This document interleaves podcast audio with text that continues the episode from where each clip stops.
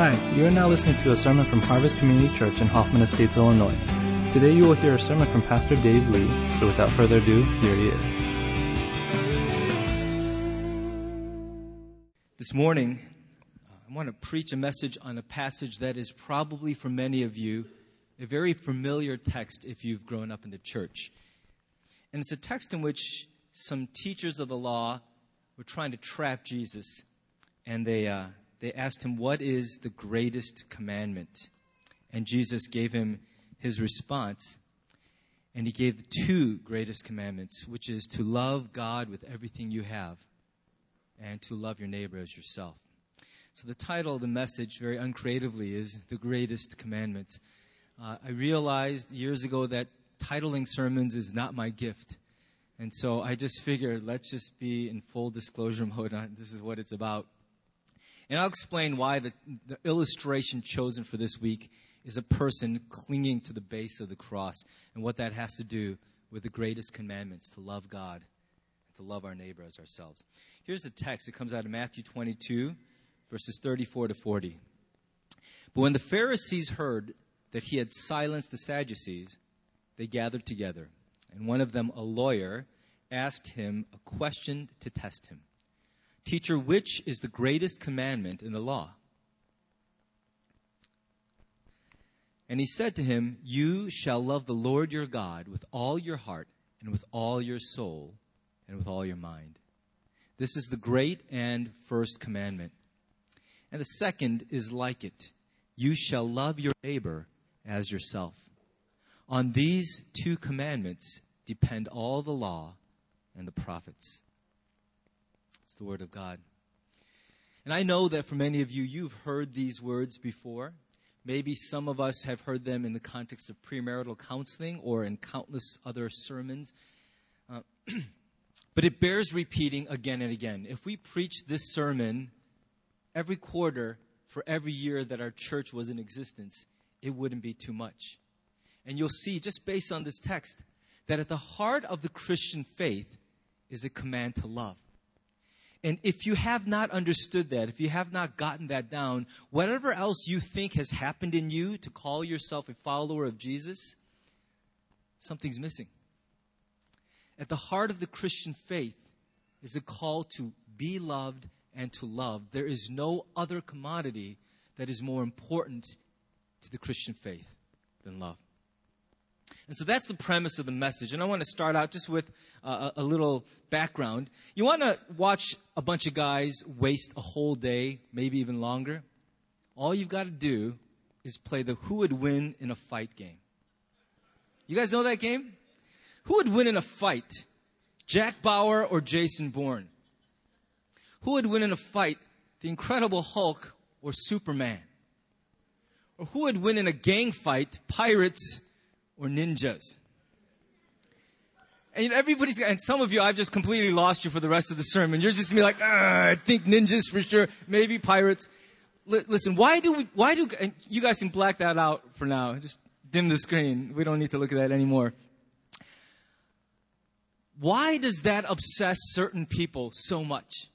Well, you have to understand that it's not about the argument anymore. The reason that kind of argument or debate takes up a whole day is because it's a showcase for my knowledge and my gift of logic.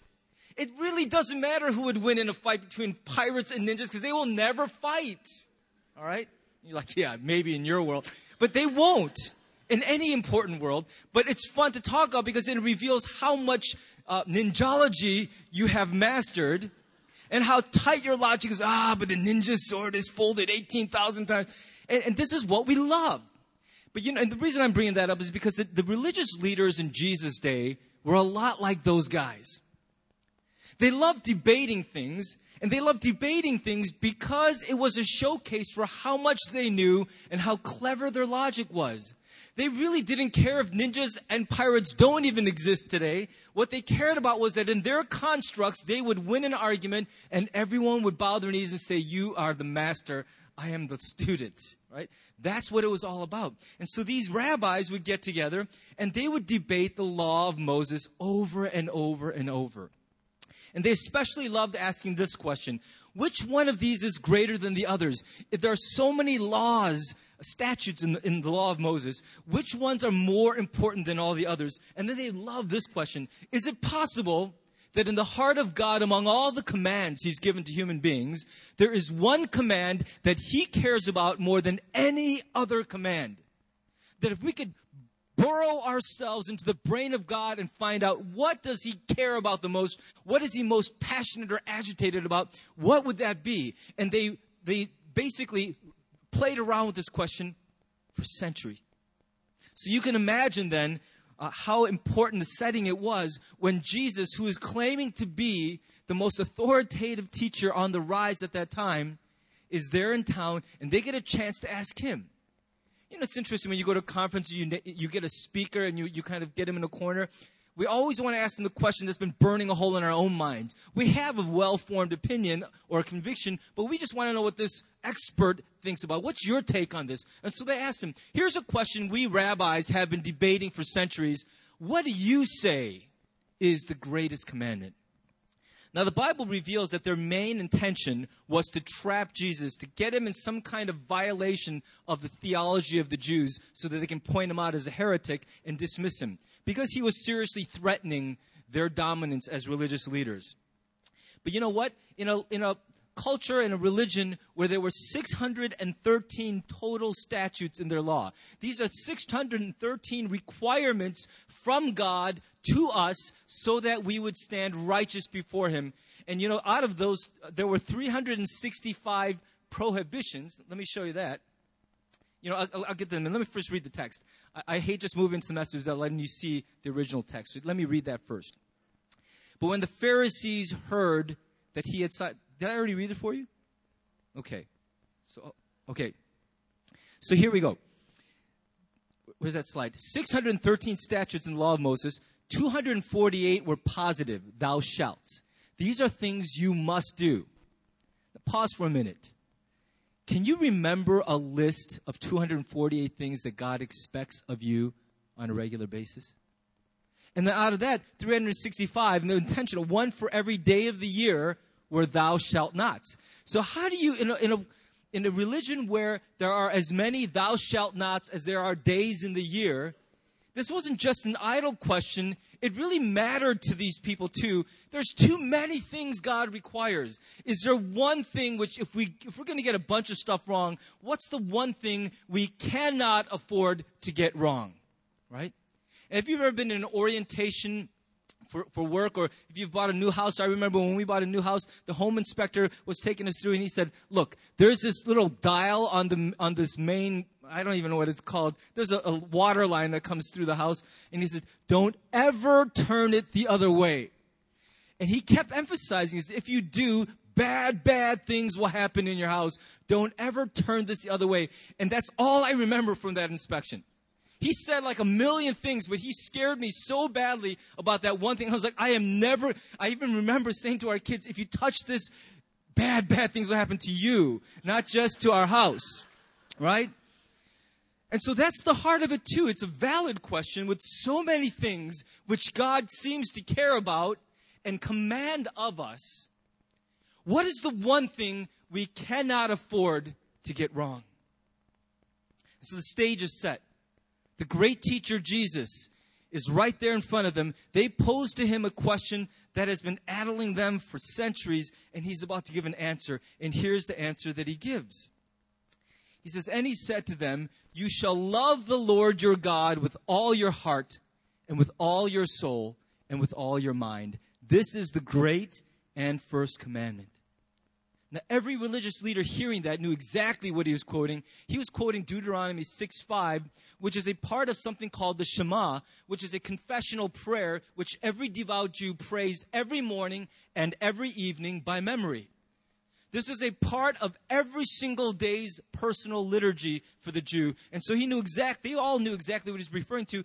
The thing you repeat mechanically every single day out of religious duty, that is at the heart of the greatest thing which God commands of us.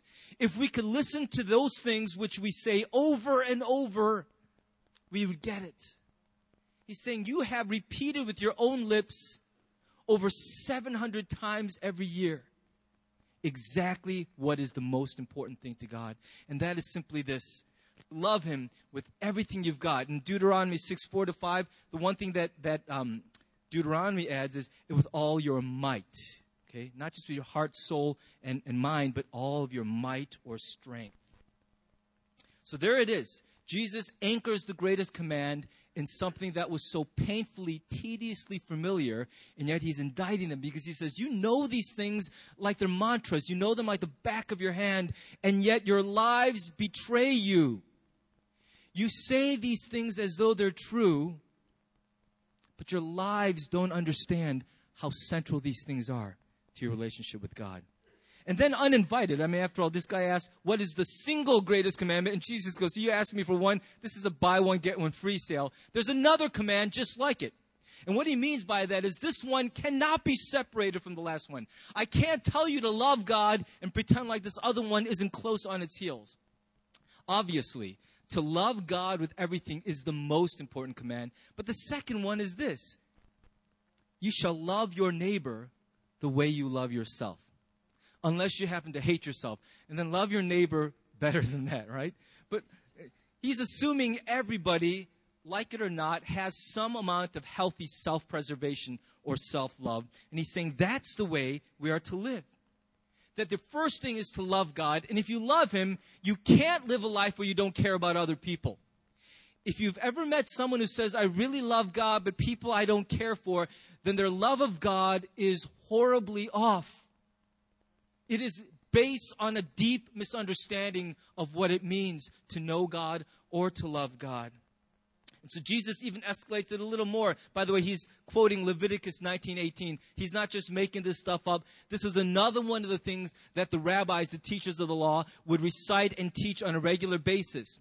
So those two commands were already very prevalent in Jewish culture, but they, they had not really received the rightful first place in the hearts of people. And so Jesus is establishing it very directly. And then he says, On these two commandments depend all the law and the prophets. I'm not going to break that down too deeply. All he really meant to say was every religious truth you have ever learned is summarized in this love. Love God with everything you have, and love other people the way you know you should be loving them. One rabbi actually um, interpreting this, there was a Gentile who said, I will become a Jew if you can teach me the whole law while I'm standing on one leg. In other words, you don't have much time, buddy. Go. And here's what that rabbi said Whatever you hate for yourself, don't do it to anybody else. The rest is commentary. And so that's the kind of summary statement they're looking for. This is what the entire faith is built on, is to love God and to love other people. I think here's another way of saying it. If you have a hard time loving people, if you've got stuff going on inside of you that has not been addressed by God, then your relationship with God has not hit the place it needs to yet.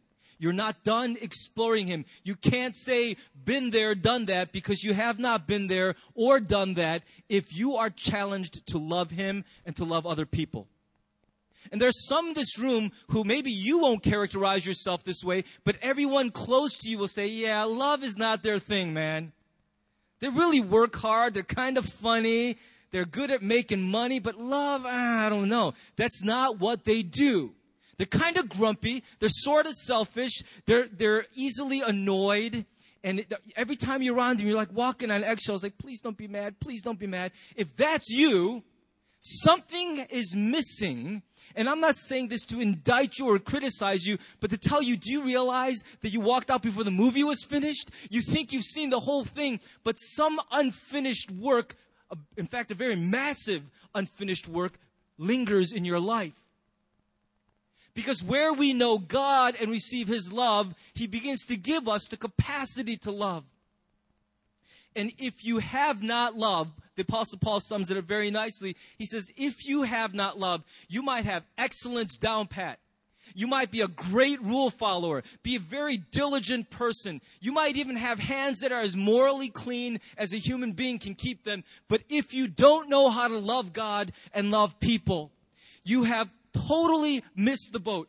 Apostle Paul even ends that passage in 1 Corinthians 13 with these words You are nothing without love. And if you have not love, you gain nothing. There is no value to your Christianity if love is not one of the most prominent fruits of that faith happening in you. And I hope that that will upset and stir up something in us. If loving people has always been challenging to us, then the problem is not that you're surrounded by jerky people. I know that's the easy thing to believe is, man, if only I could have that guy's family, if only I could be surrounded by friends like that, then I'd be happy all the time. The problem is that I'm surrounded by people who are just horrible human beings. They bring out the worst in me. If you had my children, they're like demon spawn. You want to just kill them. And so if, if I had your kids, of course I'd be happy all the time. But my kids, are. If I had your wife, your husband, it'd be easy to be a loving spouse. I know that in your mind you've convinced yourself the problem is everyone else. The problem is that other people don't permit you to be loving. They elicit out of you hatred and anger, but it is not them. The world will always be full of people who will provoke you. But Jesus said, I am greater than this world. If you have not learned to really love, and I'm just, I'm, I'm saying to be truly a loving human being, then there are still mountains yet to be climbed in your journey of knowing God. And I say that to encourage you not to saddle you with guilt, to say, you know what? Before you leave this place and go, I gotta try to be more loving, I stink. Don't do that. Just realize somewhere in your journey towards God, there are rooms you haven't entered yet. And as you do, and with maybe some good guidance, God will start doing work in you that will unlock that capacity to be more loving. And I hope I've stated the case well enough that if you have not love, you have missed the whole point of the Christian faith. So, what's the key then? Because let's say I'm convinced now that I stand ready to love God with everything I've got and to love other people the way I know I'm supposed to love them. If I stand ready to do that, one question remains what does love look like? I mean, I'm ready to do it with everything, but what is it that I'm going to do with everything? Here's another way to ask it What does love look like as defined by God? Because I could love in my own way, and every one of us has our own way of loving. Some, for example, I, I was just joking around with, with a guy this morning that one of the ways guys love is when they've screwed up, they buy the automatic things that produce flowers, chocolate, you know, as if our, our wives are like Pavlovian dogs. Here's flowers. Ooh, I'm not mad anymore. Flowers. You know, that's kind of a lazy response, isn't it? But that's what we do. We have these, these uh, habits of love. But what does it really look like to love the way God tells us to love? Well, here's an interesting observation. The word uh, for, in Hebrew for love is ahav. Ahav. I always remember that in seminary about I have loved you. You know, it's out. In case you want to remember, I can't get that out of my head. I have loved you. And here's what that Hebrew word means. It carries the meaning of primarily an act of the mind and the will. A fierce determination to care for the welfare of someone else despite my own feelings. Despite my own feelings it's very closely related to the Greek word agape. And you know, in Greek, there are several words for love. Phileo is that kind of love that's more affection, like, oh, I love the kids at Harvest. I love squeezing their cheeks. They're so cute. That's phileo love, right? Where it just there's an attraction and an adoration. There's eros, you know what kind of love that is, right? You know, woohoo, that kind of, that naughty love. Well, you know, you know what I'm saying. In marriage is okay, but and then there is agape love, which is this noble, selfless love. The love that does what is righteous no matter what it costs. It is love that does the right thing because doing that is its own reward and it identifies us with God. And so it is this kind of love which the Bible calls us to give to God and to other people with everything at our disposal. And you know, that's not so hard to understand, is it? Because what relationship is there on the earth where you can do nothing, invest nothing, pour nothing of yourself, and see it flourish? In any relationship, if you want it to grow and flourish, you have to pour in everything you have or it will just flatline. For love to grow, you can't just flirt with it, you can't dabble at it. When I was younger, I was a decent tennis player. In fact, if I, in my boasting, I would say I was a great tennis player when I was younger. Guess what though? In the last, I don't know, two decades, I've just dabbled at tennis. I've flirted with it. I've gone every once in a while, mainly to hang out with guys. And that's exactly where I am with my golf game. I golf to be outside with friends, and the game itself is kind of fun, but I don't golf anywhere near enough to be disappointed with my game. For me to be mad about my swing, I'd have to be stupid, mentally deficient, because I'm not putting in anywhere near enough to deserve to be disappointed with it. And that's how relationships work. If you are not pouring everything of yourself in, you will always skate along on maintenance mode, and that relationship, I promise you, will start to die in your heart. And so God commands us rightly that in your relationship with Him and with your fellow man, unless you are fully engaged, pouring everything in, nothing left on the field, those relationships will slowly, over time, wither. You might think, no, no, my marriage is cool, it's fine. No, you don't realize your spouse's heart is shriveling because you have made something so low the new normal. You have both learned to live with something that is, should be unacceptable to people who understand what love is. And because you've accepted this is our little arrangement, I'm not totally happy, but what the heck, it could be worse. Do you know how many people live like that without realizing this biblical principle? There's no relationship on this earth you can engage in that will continue to flourish unless you pour everything of yourself, everything you've got into that relationship. Think about how many friends you had, your, your posse in, in, in, college. Remember back in those days when we used words like posse and crew? Remember all those guys you ran with? Guys, remember your boys back in those days? How many of them are you close with now? I had a group of friends. I had like seven groomsmen at my wedding. It was a big wedding because I couldn't leave out any one of these guys. They were to me like brothers.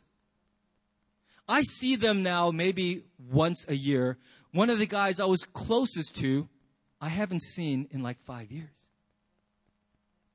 Now, historically, in my memory, I call them my closest friends. That's not really true anymore today. We have wonderful memories. We logged a lot of time together, but that was all yesterday. Today, when I think of my closest friends, they're all sitting in this room. You are the closest human beings on this earth to me outside of my immediate family because we're doing life together. We're pouring into each other the best that we have, and I really feel like you guys are my family. There are people I've known longer, but there aren't many people I'm pouring as much into as this family. And that's just the way it works. God escalates the game a little more by when he really emphasizes love me and others really with all of it. All your heart, your soul, your mind, your strength, all of it. And in the past, when I preached this, maybe you're afraid of this now. He's like, oh Lord, he's just now getting to the four things.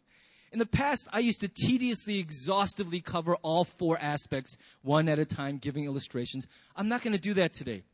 Because I think the whole point of that verse is simply to say this.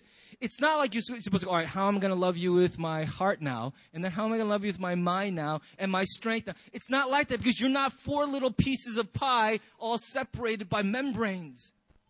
It's to say that these are overlapping categories that reflect the totality of a human life.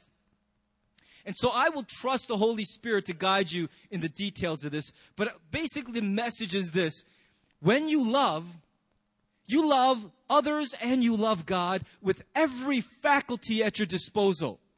If you love God or others without thinking, what's it like to be in their shoes? How can I be a little better at this? How can I be more creative? What is it like for them to be going through that right now? What do they most need from me? Not what do I most feel like giving them. If you're not thinking, it's incomplete love.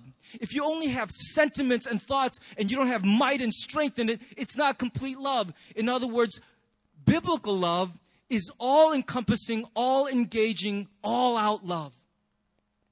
Using everything God's invested in me, I will pour that right back out and love Him and love other people. That's pretty heavy. So, where am I supposed to see a real picture of what that kind of love looks like? I believe that the most outstanding and ultimate picture of this kind of fully engaged love is demonstrated and exhibited for us on the cross of Jesus Christ. I don't know that just because I'm a trained pastor, but because God's word also tells us as much. Look at these verses. 1 John 3:16 could not be clearer. This is how we know what love is. How many movies and songs have been written about what love is? Haddaway probably had the most honest one. Like, what is love, man? What is it? Baby, don't hurt me. What is love? Okay, that'll be my last weird reference for the sermon. 1 John 3:16. This is how we know what love is. Jesus Christ laid down his life for us. And we ought to lay down our lives for our brothers.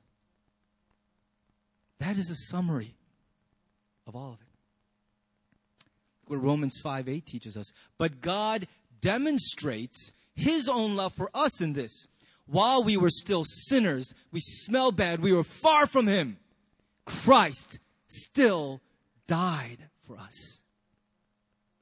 There is no more compelling, beautiful picture of the kind of love which God has shown us in that, and that's the kind of love then we are to be guided by. When we are, when we're setting out to love God and love other people, what should be our guides? Well, rather than thinking about four things, heart, soul, mind, strength, think two things, right? I want to give you two aspects of the love of Christ that really compel me. The first was I think about the love of Christ on the cross is that it was selfless. Selfless. He gave up everything. He, in fact, gave up his whole life. So far in my life, I've given up things like maybe a future career, some earning potential, but really mostly boils down to money. The biggest things I've given away or given up in my love of God is money, material things. I can't even imagine what it would be like to be faced with the choice to give up my life. But the picture given to us is that the kind of love God calls for is love that is totally selfless to the absolute nth degree.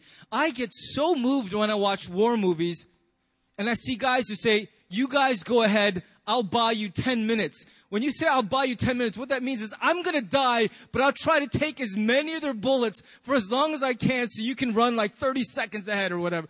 That's what we're saying. When I see scenes like that, where a guy jumps on a grenade, where the moment where you don't have time to think about it, where you've got to make a flash decision, what will my life be worth? And the decision is, it will be worth the lives of others. That is a profound moment for me. I think it pictures Jesus on the cross. This is what's missing in so many relationships is selflessness. As a pastor, I hear from all these people at the lowest moments of their relationship, and every single time, the one common denominator is we have hard times getting over our own selfish view of things. We're so stuck on how I see the issue, I won't make room in my brain for your point of view to have any value because, hey, don't go there. This is how I see it. You're not going to change my mind. We make unilateral decisions like, I will never do this again. I will never say that again. I will never go there with you again. How dare we think we have the right to say we love someone and yet cling on to this self centered way of pretending to love?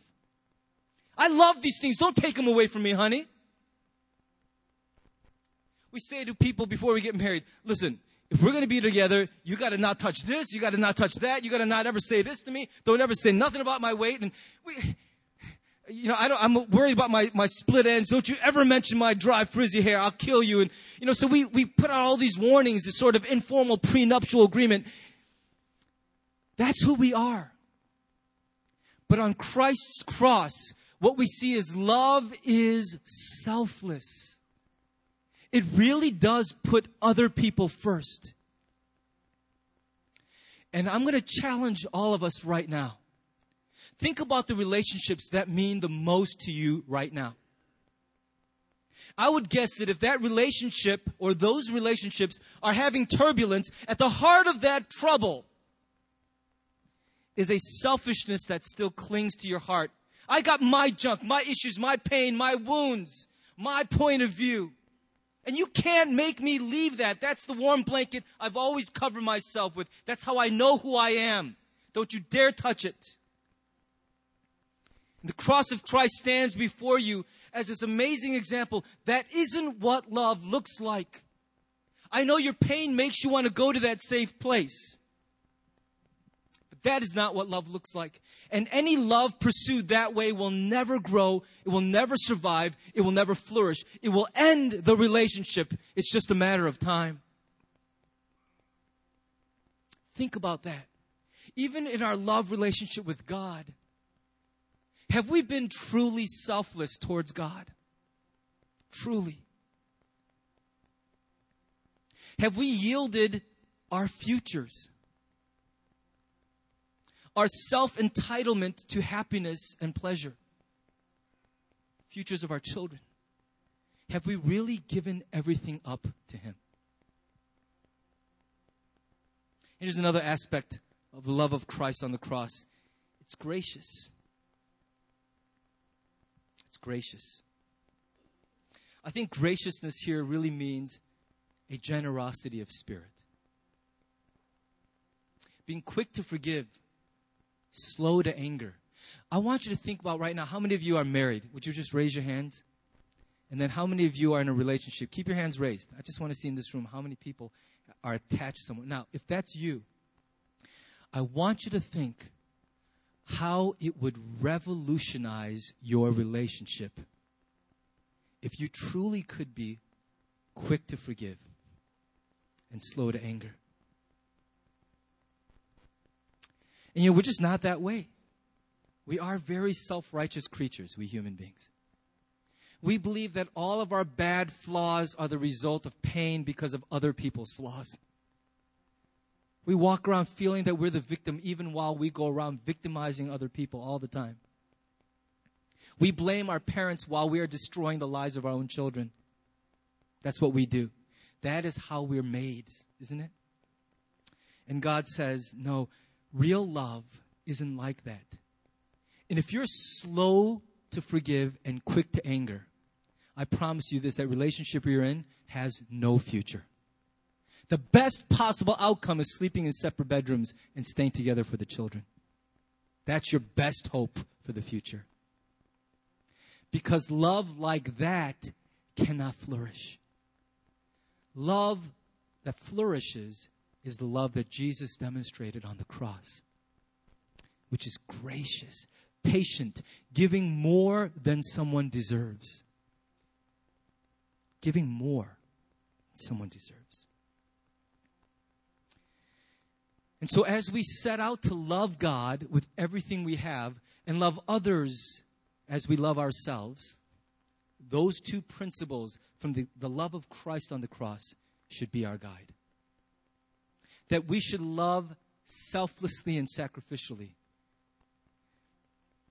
and that we should love graciously and patiently.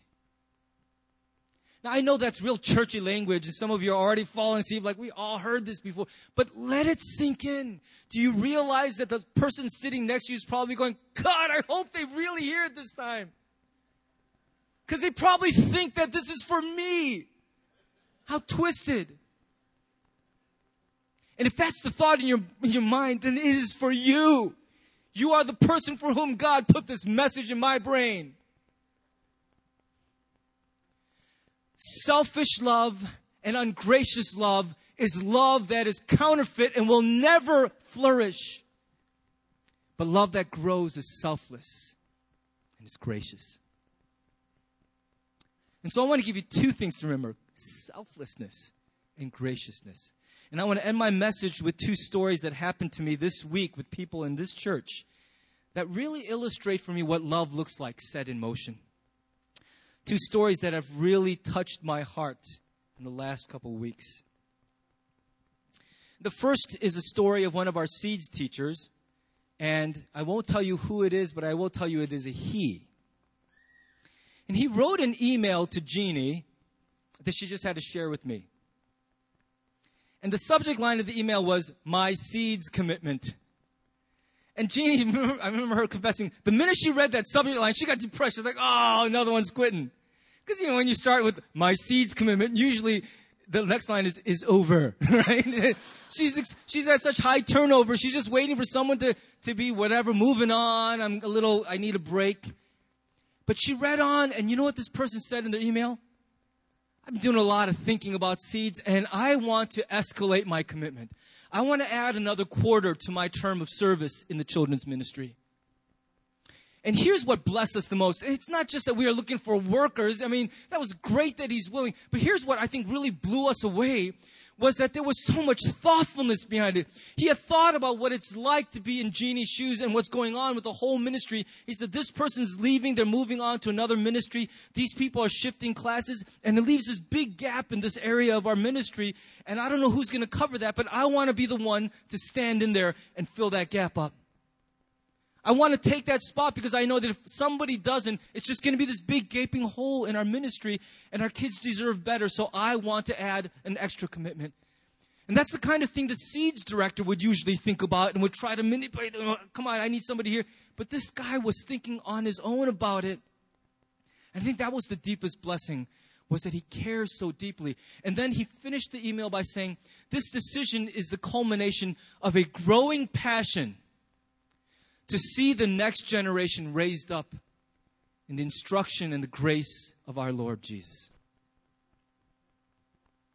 I read that email in my office and uh, I came as close to crying as I have in a while. It bowled me over. That email just made my year. And it was because there was this bringing of the totality of himself to this task. And God had done so much. He had loved so much before he sent that email. And I'm not isolating this one story as though there are no other stories, but let me tell you, this is one of the things that makes me so proud to be at this church is that so many of you love God already like that. I hope that that will be the standard we set as a picture of what love towards God and others looks like. Let me give you one last story. Any of you who've been to my house, how many of you have been inside our house? You, have seen our dining room set, right? Um, it's seen better days. One of our chairs was being held together by a ribbon that used to be the waistcoat of one of my daughter's Snow White costumes. Because the legs were splaying out and the middle bar was broken. So I would always be the one who would have to sit on the, the special chair when we had guests because we didn't want to get a lawsuit as somebody crashed down. So it had seen better days. But the table was still too good to just throw away, right? And chairs are expensive. So we just kind of kept it. We're like, well, you know, we hardly use it when we entertain. So we just hung on to it. But it was one of the big um, dissatisfactions in our home. And recently, somebody in our church, good friends of ours, found out that there was a family who was looking to unload a, a dining room set that was in great shape, was very special to them, but it was time for them to let go of it. And they immediately thought of us I'm so grateful for that. Probably because they had sat at our dining table and had mercy and pity on us. But also, you know what? Because friends always think of each other. You know, and in the process, they connected our family to another family that has a powerful and beautiful story. And we're really looking forward to meeting this family in person this summer enjoying a meal and hearing that story from their own lips. And what's more, it wasn't just that they brokered a deal, but this, this, this family packed up all the furniture in their car, and a friend brought their truck, and, and these guys delivered it to our house. They drove a great distance. They did most of the work carrying the stuff in. Uh, you know how it is when you have people helping you move. You're actually just supervising. Why don't you just carry it in there? It goes here. I felt really guilty because I did almost nothing. And when it was all done, it fit perfectly. It looked, it just beautifies our home. And it is still today, it's such a blessing every time I look at that table because of what it represents. I thought, whenever I look at that table, here's what I'm going to remember love has legs, it has hands and feet. And the week after I received that table, our old dining set, we didn't want to just throw it away because, like I said, it's still too good to just toss. And so we put out the word to the community resource center. Does anyone want it? And a family was excited to get it. So Pastor Jared and I loaded up my old set in a truck. And it turned out that they lived on the third floor, which is okay. but again, at the, at the moment when somebody wanted it, I was like, oh, that's great. We wanted to give it away. Now someone's going to be blessed with it. And right there was where it kind of ended for me. I'm like, that's such a beautiful story. But then I was remem- reminded the story doesn't end there. Someone's got to haul this stuff over. They got to carry it in. And as we were sweating with that stuff, I was thinking, this is what love should feel like. It should ache your muscles a little. There should be the inconvenience of doors that don't stay propped open and people who live on the third floor. And you know, it's right that it's that way. And I hope that for, the, for us, the way that we love will always be energized by God to attain that escape velocity where we say, man, I, I just, I'm too tired. I really don't want to be bothered with this. And here's an encouraging verse for you. Now that Jesus on the cross has set the gold standard, it is not up to us to jump up and reach it on our own. Romans 5 5 says that the love of God has been poured into our hearts through the Holy Spirit. Isn't that encouraging? That it is not a love you generate, but one you receive by begging for it, by, by gazing at the cross, by inviting the Holy Spirit into your life. The love of God that's like that is literally poured. And when we talk about pouring, you have a passive vessel and something coming into you. All we do is receive it and then we flow it back out. And so I want to encourage you with this. As you leave here this morning, the thing to remember is not, boy, I need to be more loving. But it is to, to, to say this I need to gaze at and meditate on the love of God displayed on that cross. And then I need to ask the Holy Spirit to really come into my life and pour the love of God in there so that it'll flow out of me. You can't make yourself more loving, but God's agenda is to make you more loving. If you get out of his way and yield to him, he will actually do it. And here's the thing the people around you, if you have the courage to ask, will say, There's something different about you. You are more patient, more caring, more considerate than I've ever remembered you. And it's more fun to be around you than it's ever been. You make life better by loving me. Wouldn't that be a powerful testimony to hear someday? I'm going to invite you to bow with me in prayer.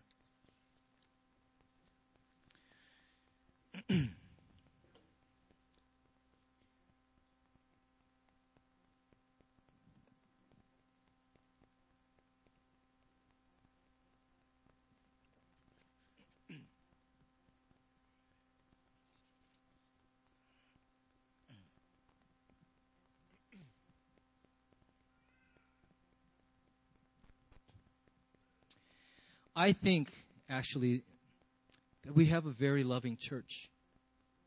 There are few pastors in America more proud of their church than I am. But I also know that in pockets here or there, there are relationships sorely troubled right now because love is not flourishing. And I, know that for many of us, we've walked with God so long, we've kind of forgotten that actually we're commanded to love Him too. And I wonder then if we could just reflect this way reflect on the way that you love God. Is it with this total investment? Have you loved God that way, just generously, selflessly? Have you loved Him with everything you've got? Is that what your life is? Is an expression of that all in love for Him? Then I'd also like you to reflect on whether you really love the people closest to you the way Jesus loved us on the cross. And as you reflect, here's what I want you don't do a lot of talking to God this morning. The band is going to play a little bit, but be in a listening mode as you reflect on those things. I think that th- this morning, the Holy Spirit is going to say words to your heart if you're listening that will guide you, that will chasten you or encourage you just as your heart needs. He wants to make you more loving. He's intending to do it. So just listen, open your heart. Let's do that right now for a few minutes as the band plays quietly and then Lord, sometimes in our hearts we might feel like we're, we're giving you all we have. We, we're, we're loving the best we know how to, and, and even then it sometimes doesn't feel like it's enough. But Lord, we ask that we can be reminded over and over again the truth of the gospel message, the love that you showed us, and remembering how you gave it all, Lord, that that would resonate in our own hearts. So we would have a greater capacity to love both you and our fellow brother and sister, Lord. And we pray, God, that uh, when we do fall short, and we will, Lord, that we would always be able to come back to you and your grace would cover us once again. And when others wrong us as well, God, that we in, that instead of pointing the finger at them, God, we would understand in, in that grace, that mercy that we, we have received so freely, so generously, and, and through your power be able to extend that to them as well. Lord, we thank you for this message. We thank you for today. We want to honor you both in our hearts, with our actions, and our words. We love you, Lord.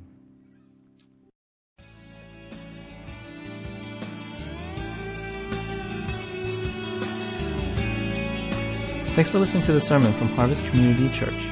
If you would like more information or have any questions or comments, check out our website at harvest-community.org. Thanks for listening.